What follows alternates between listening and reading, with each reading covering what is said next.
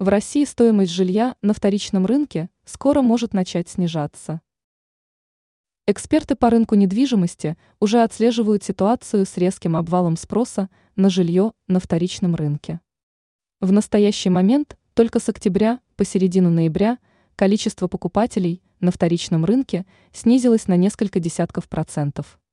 Как сообщается в издании «Коммерсант», несмотря на то, что в октябре на вторичном рынке жилье подорожало на 1,5%, это не говорит о том, что рост цен продолжится. Эксперты всю прошлую неделю и так обсуждали аномалию, которая происходит на рынке новостроек. Дома вводятся в эксплуатацию, но квартиры не продаются. Это указывает на то, что застройщики, которые могут себе позволить заморозить оборотные средства, ожидают резких изменений на рынке недвижимости с начала следующего года.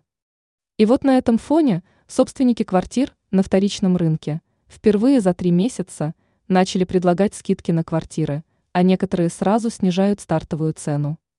И эксперты понимают, что при осуществлении реальных сделок по продаже собственникам приходится делать существенную скидку от 15 до 40%. Таким образом, пока работают льготные ипотечные программы, с рынка вторичной недвижимости – могут уйти до 30% потенциальных покупателей.